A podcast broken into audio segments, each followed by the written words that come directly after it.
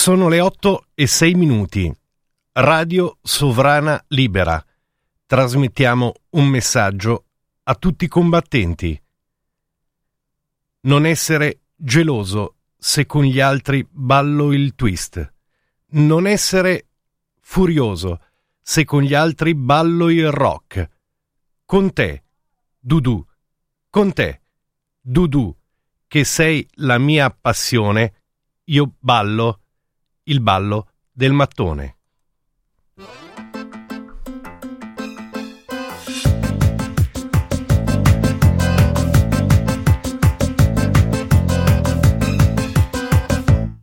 Con gli occhi chiusi sul via vai di facce che fanno popolo nella mia stanza.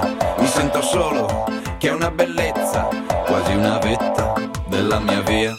Da tronco cavo, da nido senza sonno, viene non viene chiede di me, da pianto perso che piange altrove, viene non viene, lui chiede di me, e a me dice il dottore che scimmie così verdi nei sogni del paese lui non ne ha viste mai.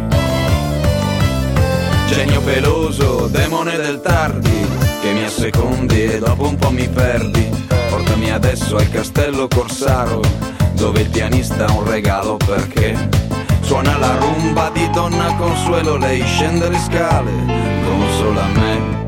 Le faccio posto sul mio tappeto, che è più leggero da quando tu ti sei nascosta in fondo un segreto ed hai deciso che non voli più, non voli più, non voli più. Ma me dice il dottore che scimmie così verdi nei sogni del paese lui non ne ha viste mai. Genio peloso, demone del tardi, che mi somigli finché non mi guardi. Portami adesso l'odore del ferro, del rosmarino e del caucciù. Tutto il tuo cielo a che cosa mi serve se poi non riesco a tornare giù?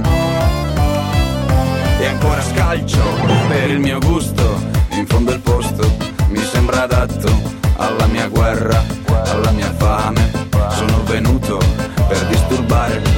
Dice il dottore, che scimmie così verdi nei sogni del paese, lui non ne ha viste mai, non ne ha viste mai, non ne ha viste mai, non ne ha viste mai, non ne ha viste mai.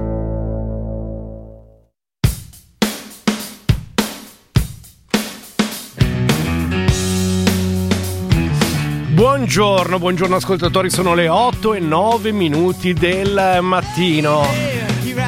Siamo sul fare dell'alba e nella notte l'Iran ha risposto, ha risposto con un missile, peccato bastava un telegramma, ma era difficile aspettarsi il telegramma visto che gli altri il missile l'avevano mandato pure loro e allora la domanda è è guerra o non è guerra? Per dirla con Vushadin Boskov, che spesso la vede più lunga di von Clausewitz, guerra è quando missile parte e missile è partito. Come recita un vecchio detto, se il missile va a Maometto, poi Maometto lancia anche lui missile. È la classica dinamica sfida-risposta quotidianamente osservabile nelle risse al semaforo agli incroci delle grandi città. Ora si tratta di capire se siamo all'esibizione dei pettorali e alla pantomima dei calci volanti come sui ring del wrestling peraltro il terreno preferito da Trump che proprio su quei ring si è radicalizzato, oppure se si sia già all'anticamera dell'escalation. Trump nella notte ha twittato va tutto bene, proprio così, come se fosse il safety check di Facebook quando c'è il terremoto. E al va tutto bene è seguita poi una breve argomentazione sintetizzabile in gne gne non ci avete fatto una minchia, sfigati, prendete meglio la mira, perché per Trump la mira è importante almeno quanto le dimensioni e infatti potrebbe aver scatenato una guerra sulla base del seguente assunto: se Allah è grande, allora possiamo centrarlo facilmente. Argomento balistico su cui nessuno dei generali del Pentagono ha avuto il coraggio di obiettare per paura di essere licenziato come accadeva nelle puntate di The Apprentice. Che cosa abbia in testa Trump esattamente non si sa, o meglio, si sa che ha in testa un gatto arancione, ma che cosa ci sia dentro la testa sotto il gatto arancione è un po' più indecifrabile. A dare una risposta ci hanno provato gli psichiatri, proprio così. E non poteva essere altrimenti perché per uno psichiatra la mente di Trump è come le Galapagos per Charles Darwin, un orizzonte di studio davvero straordinario. Ieri un gruppo di 700 psichiatri americani ha sottoscritto una petizione per il congresso pubblicata sul sito della World Mental Health Coalition, chiedendo alla Commissione Giustizia della Camera di essere ascoltati con urgenza. Gli psichiatri si sono detti preoccupati per la salute mentale del presidente americano che si starebbe rapidamente deteriorando man mano che la procedura per l'impeachment si intensifica. Tutto vero, eh? l'ha pubblicato Mentana ieri su Open tra gli altri. I medici, andiamo avanti, temono che Trump, virgolettato, possa diventare un pericolo, una minaccia per la sicurezza nazionale. Le conseguenze, hanno aggiunto, potrebbero essere catastrofiche e sempre gli psichiatri hanno specificato che non comprendere e monitorare gli effetti psicologici dell'impeachment sul presidente può portare a conseguenze appunto catastrofiche, sollevando lo spettro di atti distruttivi compiuti in attacchi di rabbia. Vogliamo essere sentiti, hanno aggiunto, per fornire importanti raccomandazioni per educare il pubblico e rafforzare la nostra collettiva sicurezza. Tra i firmatari, non gli ultimi della fila, ma eh, per esempio Bandy Lee, psichiatra a Yale, Gerald Post, esperto di salute mentale della CIA, John Zinner, psichiatra alla George Washington University. Abbiamo deciso di parlare proprio ora, detto lì al giornale The Independent, perché le false percezioni di Trump su teorie di cospirazione stanno aumentando. I suoi ripetuti tweet, aggiunto, mostrano crudeltà e desiderio di vendetta, non rappresentano più semplici bugie, ma seri disturbi mentali. Insomma, un profilo clinico più prossimo a quello dello squilibrato intervistato da Franca Leosini in Storie maledette che a quello di un presidente degli Stati Uniti, un personaggio che sembra più adatto a stare al fianco di Jack Nicholson in Qualcuno volò sul nido del cuculo piuttosto che nello studio ovale della Casa Bianca. Certo, uno che dichiara guerra su Twitter di solito non sta benissimo, di solito è un rancoroso paranoico che vive davanti a una tastiera sfogando in un delirio megalomane la sua rabbia nei confronti del mondo perché il mondo non lo capisce e non lo apprezza abbastanza. In questo caso, invece, nel caso di Trump, siamo di fronte a un rancoroso paranoico che vive davanti a una tastiera sfogando in un delirio megalomane la sua rabbia nei confronti di un mondo che non lo capisce e non lo apprezza abbastanza. Insomma, uguale, con la differenza che il secondo non tiene nell'armadio solo un arsenale di stronzate, ma pure la valigetta nucleare e che domani potrebbe dichiarare guerra ai canadesi perché fanno troppo i fighi, ai messicani perché sono messicani, agli svedesi perché hanno generato Greta, ai danesi perché non gli hanno venduto la Groenlandia e pure ai masai perché come i curdi si sono ben guardati dal dare una mano quel giorno là in Normandia. E dunque, per dare sintesi all'allarme lanciato dagli psichiatri, la conclusione non può che essere una sola. Per fermare Trump non basta la politica, per fermare Trump ci vogliono le gocce.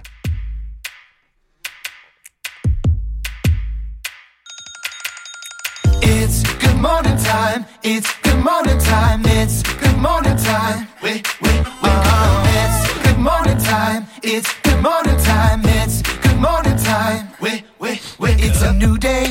Ma intanto, ma intanto, mentre il saggio guarda al Medio Oriente, il dibattito pubblico italiano guarda a Sanremo. La politica, invece, che si tratti dell'Iran come della Libia, non sa o non risponde, o al massimo balbetta frasi da valletta imbarazzata al fianco di Amadeus. L'unico che è già belligerante è Salvini, che ieri, tutto vero, si è fatto fotografare manco fosse Eisenhower a bordo di un trattore, probabilmente prima del tramonto sferrerà anche l'attacco alle ocche di Custurizza e poi si è fatto filmare di fronte a un cantiere nell'ora delle decisioni irrevocabili mentre ascoltava incantato il rombo di una ruspa, tutto naturalmente documentatissimo sui social network, ma come dicevo, il dibattito pubblico si è concentrato tutto su Sanremo e attenzione a non fare della facile ironia. La questione aperta con il caso Gebreal è molto molto, seria e la questione è l'islamizzazione del Festival della canzone italiana. L'anno scorso Mahmoud, ora la Gebreal. Non è tema da sottovalutare, anzi, anzi, dopo il tortellino anche il festival rischia di cadere sotto la scimitarra dell'Islam. Quanto mancherà perché spuntino i primi minareti a Bordighera? Quanto perché l'acuto di Albano sia sostituito da quello del Muezzin? Se non si pone un argine, il palco dell'Ariston potrebbe diventare in men che non si dica una madrassa. Ti aspetti Cutugno e invece ti ritrovi un mullah che annuncia di Khamenei Khomeini hanno ucciso Suleimani, canta Max Pezzali, naturalmente col turbante, dirige l'orchestra il maestro Peppe Vessicchio e poi parte il refren hanno ucciso Suleimani, chi sia stato lo si sa, forse quelli della CIA, forse proprio Donald Trump, ma vi rendete conto, vi rendete conto dei rischi a cui stiamo andando incontro? Tra i fiori di Sanremo potrebbero già esserci delle cellule dormienti dell'ISIS. Era dai tempi di Cavallo Pazzo che il festival non correva dei rischi del genere, ma almeno quella volta c'era Pippo Baudo e ce ne fossero ancora di statisti così. E invece, e invece, ma per fortuna, per fortuna a fare argine a tutto questo c'è lei, c'è Rita Pavone, che per i sovranisti della musica leggera è un po' come il crocefisso a Lepanto, l'antidoto affinché Sanremo non diventi il festival della canzone iraniana. Ieri Rita Pavone ha spaccato l'opinione pubblica come in un confronto tra sciiti e sunniti e oggi, guarda un po', è intervistata pubblicata da tutti i giornali. Il suo telefono deve aver squillato ininterrotto come nei giorni in cui eh, c'è Vodafone che ti offre 100 giga. Non c'era che l'imbarazzo della scelta e alla fine abbiamo pescato eh, l'intervista che Repubblica mette in prima pagina con il titolo suggestivo Rita Pavone io da Togliatti a Salvini. Intervista firmata da una delle firme più prestigiose di Repubblica, ovvero Francesco Merlo. E allora Francesco Merlo chiede a Rita Pavone come può accettare accettare che quel Gian Burrasca sia oggi sospettato di razzismo e che viva la pappa col pomodoro sia diventato un inno sovranista? Domanda fatale a cui eh, Rita Pavone risponde: Io sono spaventata dalla politica non, e non so bene eh, come usare i social network e dunque cado nelle trappole più stupide, vedo una cosa che mi piace e lo dico in modo avventato, ne vedo un'altra che non mi piace e allora seguo il mio umore e mi butto senza pensare troppo purtroppo alle conseguenze che in Italia diventano marchi di infamia. Del resto mi spieghi lei come si fa a parlare, come si può mostrare il proprio cuore senza esporlo agli sciacalli. Per esempio, io faccio beneficenza, ma mi vergogno a dirlo. Si apre così l'intervista di Francesco Merlo a Rita Pavone che occupa tutta quanta pagina 13, però qualcosa l'ha detta sui social, la incalza Francesco Merlo. Di Greta, per esempio, scrisse che e lei dice scrissi una cosa orribile orribile. Scrissi quella bimba con le treccine che lotta per il cambiamento climatico, non so perché, ma mi mette a disagio. Sembra un personaggio da film horror. Lo scrissi quando non sapevo che fosse malata lo scrissi come a volte capita sui social, così senza riflettere, usando il Twitter come lo usano i peggiori. E allora chiesi scusa, ho ripetuto tante volte che fu una gaffa enorme, un errore del quale mi sono pentita. Ma intanto continuano a dipingermi come una carogna, come una che odia, come se davvero mi piacesse stesse chi inquina l'aria e sporca il nostro pianeta. Eh, e poi eh, prosegue lungamente eh, l'intervista eh, di cui possiamo cogliere alcuni particolari, per esempio eh, quando ehm, Francesco Merlo eh, l- comincia a chiederle come mai sia diventata una bandiera per i sovranisti e lei risponde credo che lo pensino solamente i più tendenziosi e perché lo pensano? Lui le chiede e lei risponde credo perché Salvini espresse un giudizio positivo su di me e vuole che me ne dispiaccia? Anche Togliatti era un mio fan e veniva ai miei concerti. Avrei forse dovuto rifiutare le lodi di Togliatti e ora dovrei rifiutare quelle di Salvini. State sicuri che io non ho santi protettori, se li avessi non sarei rimasta fuori da Sanremo per tutti questi anni. Queste e altre cose sono quelle che racconta Rita Pavone intervistata da Francesco Merlo, poi si tocca anche il fighting con i Pearl Jam eh, quando eh, ehm, eh, i Pearl Jam cantarono, eh, dedicarono Imagine allo stadio olimpico con l'hashtag aprite i porti e lei eh, si rivolse indignata eh, di fronte a questa invasione della nostra integrità territoriale da parte eh, della band. Va bene, lasciamo Rita Pavone, ehm, eh, anche se poi ci sono argomenti di confine molto interessanti che potremo riprendere e occupiamoci invece ehm, eh, della eh, politica che come si diceva non sa o non risponde e oggi ehm, sulla prima pagina della stampa Mattia Feltri si occupa proprio delle debolezze della diplomazia italiana e dedica un editoriale eh, che definire feroce è forse poco eh, mh, mm, eh, al ministro degli esteri Luigi Di Maio. Scrive Mattia Feltri le foto di Luigi Di Maio all'aeroporto di Madrid con fidanzata sneakers e barba incolta mentre il mondo si infiamma a sua insaputa sarà non soltanto il ritratto di un ministro al meglio delle sue possibilità ma di un intero governo per come fu messo in piedi e ci sta purché ci stesse e ci resti.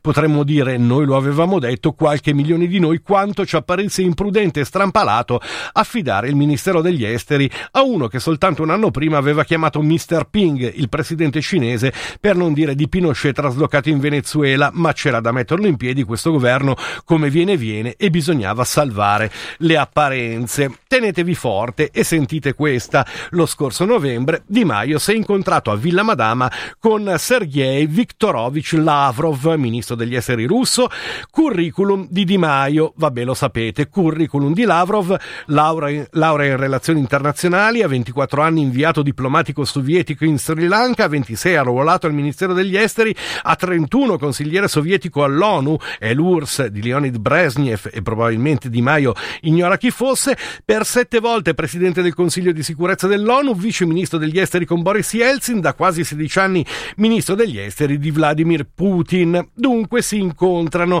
c'è parecchio di cui parlare, le sanzioni economiche alla Russia, la Libia, dove Mosca ha appena mandato delle truppe, la questione ucraina su cui oltretutto si sta costruendo l'impeachment per Donald Trump, eppure la coppia viene fuori dal bilaterale e Di Maio ottiene di aprire la conferenza stampa e informa la comunità internazionale del suo grande successo diplomatico. Forse, ma forse, racconta, si toglieranno le sanzioni sul parmigiano reggiano. Un'impercettibile increspatura piega il volto metallico di Lavrov, ma Di Maio cavalca l'entusiasmo, particolareggia il colpo di genio geogastronomico partorito sulla quantità di lattosio nei latticini freschi in quelli stagionali, eccetera. Ora, non è che i suoi predecessori avessero esattamente la statura di Metternich.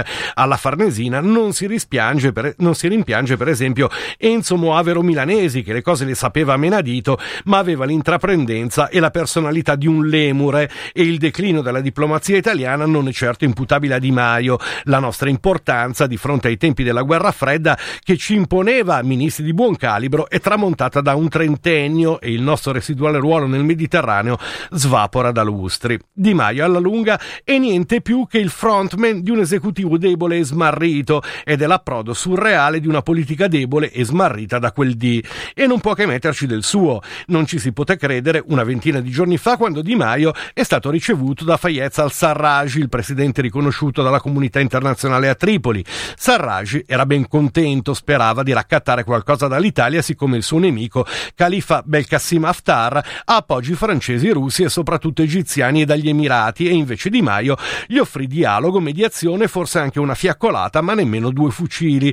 Poi vide Haftar e gli disse le stesse cose. Per Haftar fu meglio di una sviolinata e si affrettò a comunicare al pianeta, ma soprattutto a Sarraj, irridendolo, che Di Maio era proprio un bravo giovane e sarebbe stata una fortuna incontrarlo prima, uno del genere. Capito che capolavoro? Sarraj ha subito salutato l'Italia e aperto i confini alle truppe turche di Erdogan. Il resto è faccenda delle ultime ore, la missione europea a Tripoli, prevista per ieri e a guida a petto vanamente in fuori di Di Maio, saltata per manifesta inutilità e sostituita da un mini vertice a Bruxelles, le cui deliberazioni non sono attese da un mondo trepidante, diciamo così, e seguita dal viaggio in serata a Istanbul del nostro ministro per incontrare l'omologo turco. Speriamo che almeno lì ne ricavi qualcosa, ma si conservano dubbi e non soltanto per pregiudizio malevolo. La competenza di Di Maio sugli affari internazionali è ormai rinomata oltre confine dagli antichi amoreggiamenti con Putin a quelli coi cinesi sul 5G, la famosa sicurezza sicurezza annullata da un calcolo costi-benefici, per poi passare al sostegno in solitario globale a Nicolas Maduro in Venezuela, agli scontri con i gilet gialli, agli incontri, con i gilet gialli nella tendenza di Christophe Chalenchon, uno che incitava i militari francesi a entrare all'Eliseo per buttare dalla finestra il presidente Macron, così adesso a Roma ci si chiede perché il segretario Mike Pompeo non ci abbia avvertito del raid per far fuori il generale iraniano. Qassem Soleimani e chissà, magari la risposta sta anche nel fatto che l'ultima volta in cui si sono visti Pompeo si è sentito chiamare Mr. Ross da Di Maio, un allegro bis di Mr. Ping. Insomma, la credibilità è quella e purtroppo sarà anche l'alibi per un governo che sperava di mandare il suo ministro degli esteri in giro a vendere del parmigiano. Questo il ritratto e l'analisi che oggi Mattia Feltri propone in, uh, nell'editoriale di uh, prima pagina sulla stampa, ma visto che abbiamo ancora qualche minuto, io tornerei a quell'immagine eh, che eh, accennavo prima, che è poi quella della Salvini belligerante sul trattore.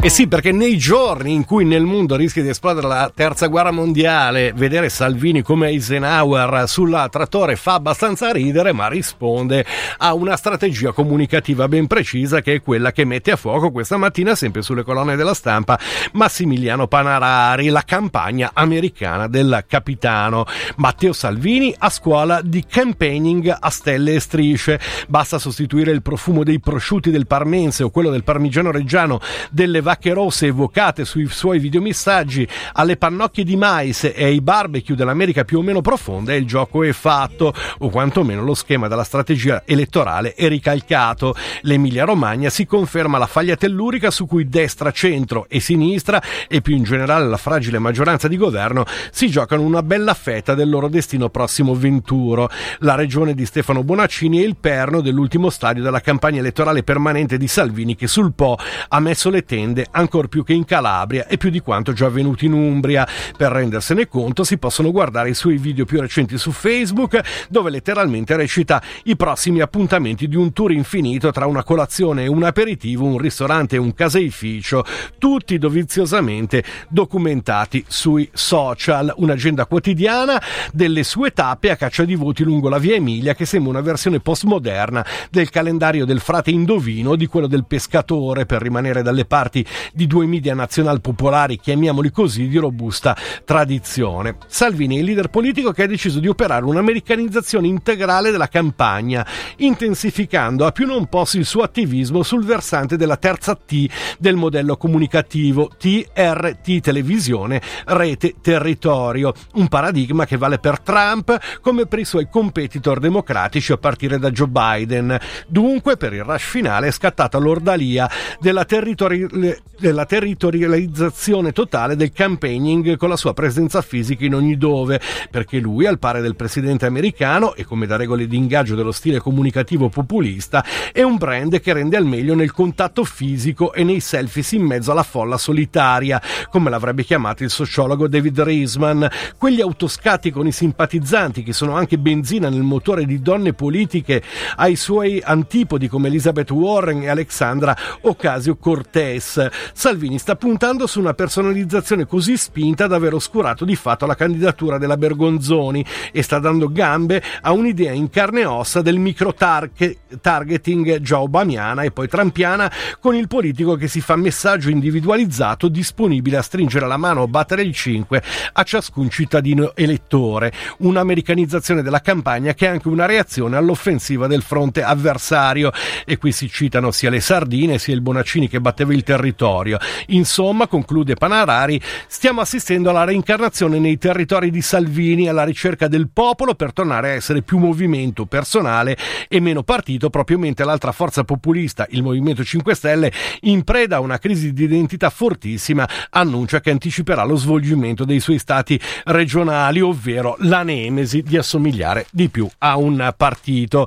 Con questo siamo già arrivati alla fine di questo uh, appuntamento con il demone del tardi. Peccato perché vi volevo segnalare un'ultima cosa al volo, ovvero un eh, grandissimo tributo che oggi Libero mette in prima pagina a qualcuno che potrebbe rappresentare l'identità italiana sul palco dell'Ariston ancora meglio di quanto non farà Rita Pavone, ovvero i Legnanesi. Evviva i Legnanesi! Vi leggo solamente l'attacco del pezzo firmato Francesco Specchia, la magia salariale della tredicesima Milano, il canto dell'italiano medio dal profondo nord-ovest, i poveri cristi aggrappati a un futuro migliore nella Lombardia, che odora di sudore, risotto e grano trebbiato di fresco. C'è qualcosa di strabiliante nel fatto che i suddetti argomenti narrati dai legnanesi abbiano fatto registrare ascolti da media nazionale su Rete 4 e qui si racconta dell'intuizione del direttore di Rete 4 che ha dedicato eh, due puntate ai legnanesi e poi si prosegue con le trame che sanno di neorealismo, il Natale che porta in regalo la tredicesima tra sogni di corsari e filibuste. E una serenità familiare perduta e ritrovata, lo sfratto doloroso dal cortile con i camei di Gigi D'Alessio, Evaristo Beccalossi, Emanuela Fogliero, la giostra dei rapporti familiari consumati tra battute in vernacolo, le anguste mura di un drappello di poveri cristi sopravvissuti con tenacia, sorrisi e miracoli quotidiani a guerre, carestie, immigrazioni d'ogni tipo e al passaggio dell'Italia rurale a quella industriale, roba semplice eppure segno profondo dell'identità sovranista di un paese che fino a questo momento come maggiore successo è riuscita appunto a portare Rita Pavone sul palco dell'Ariston. Ma me ne vado, me ne vado in gran fretta, linea Santini, a Diana Santini per il GR, ci sentiamo domani mattina sempre alle 8 con il demone del tardi.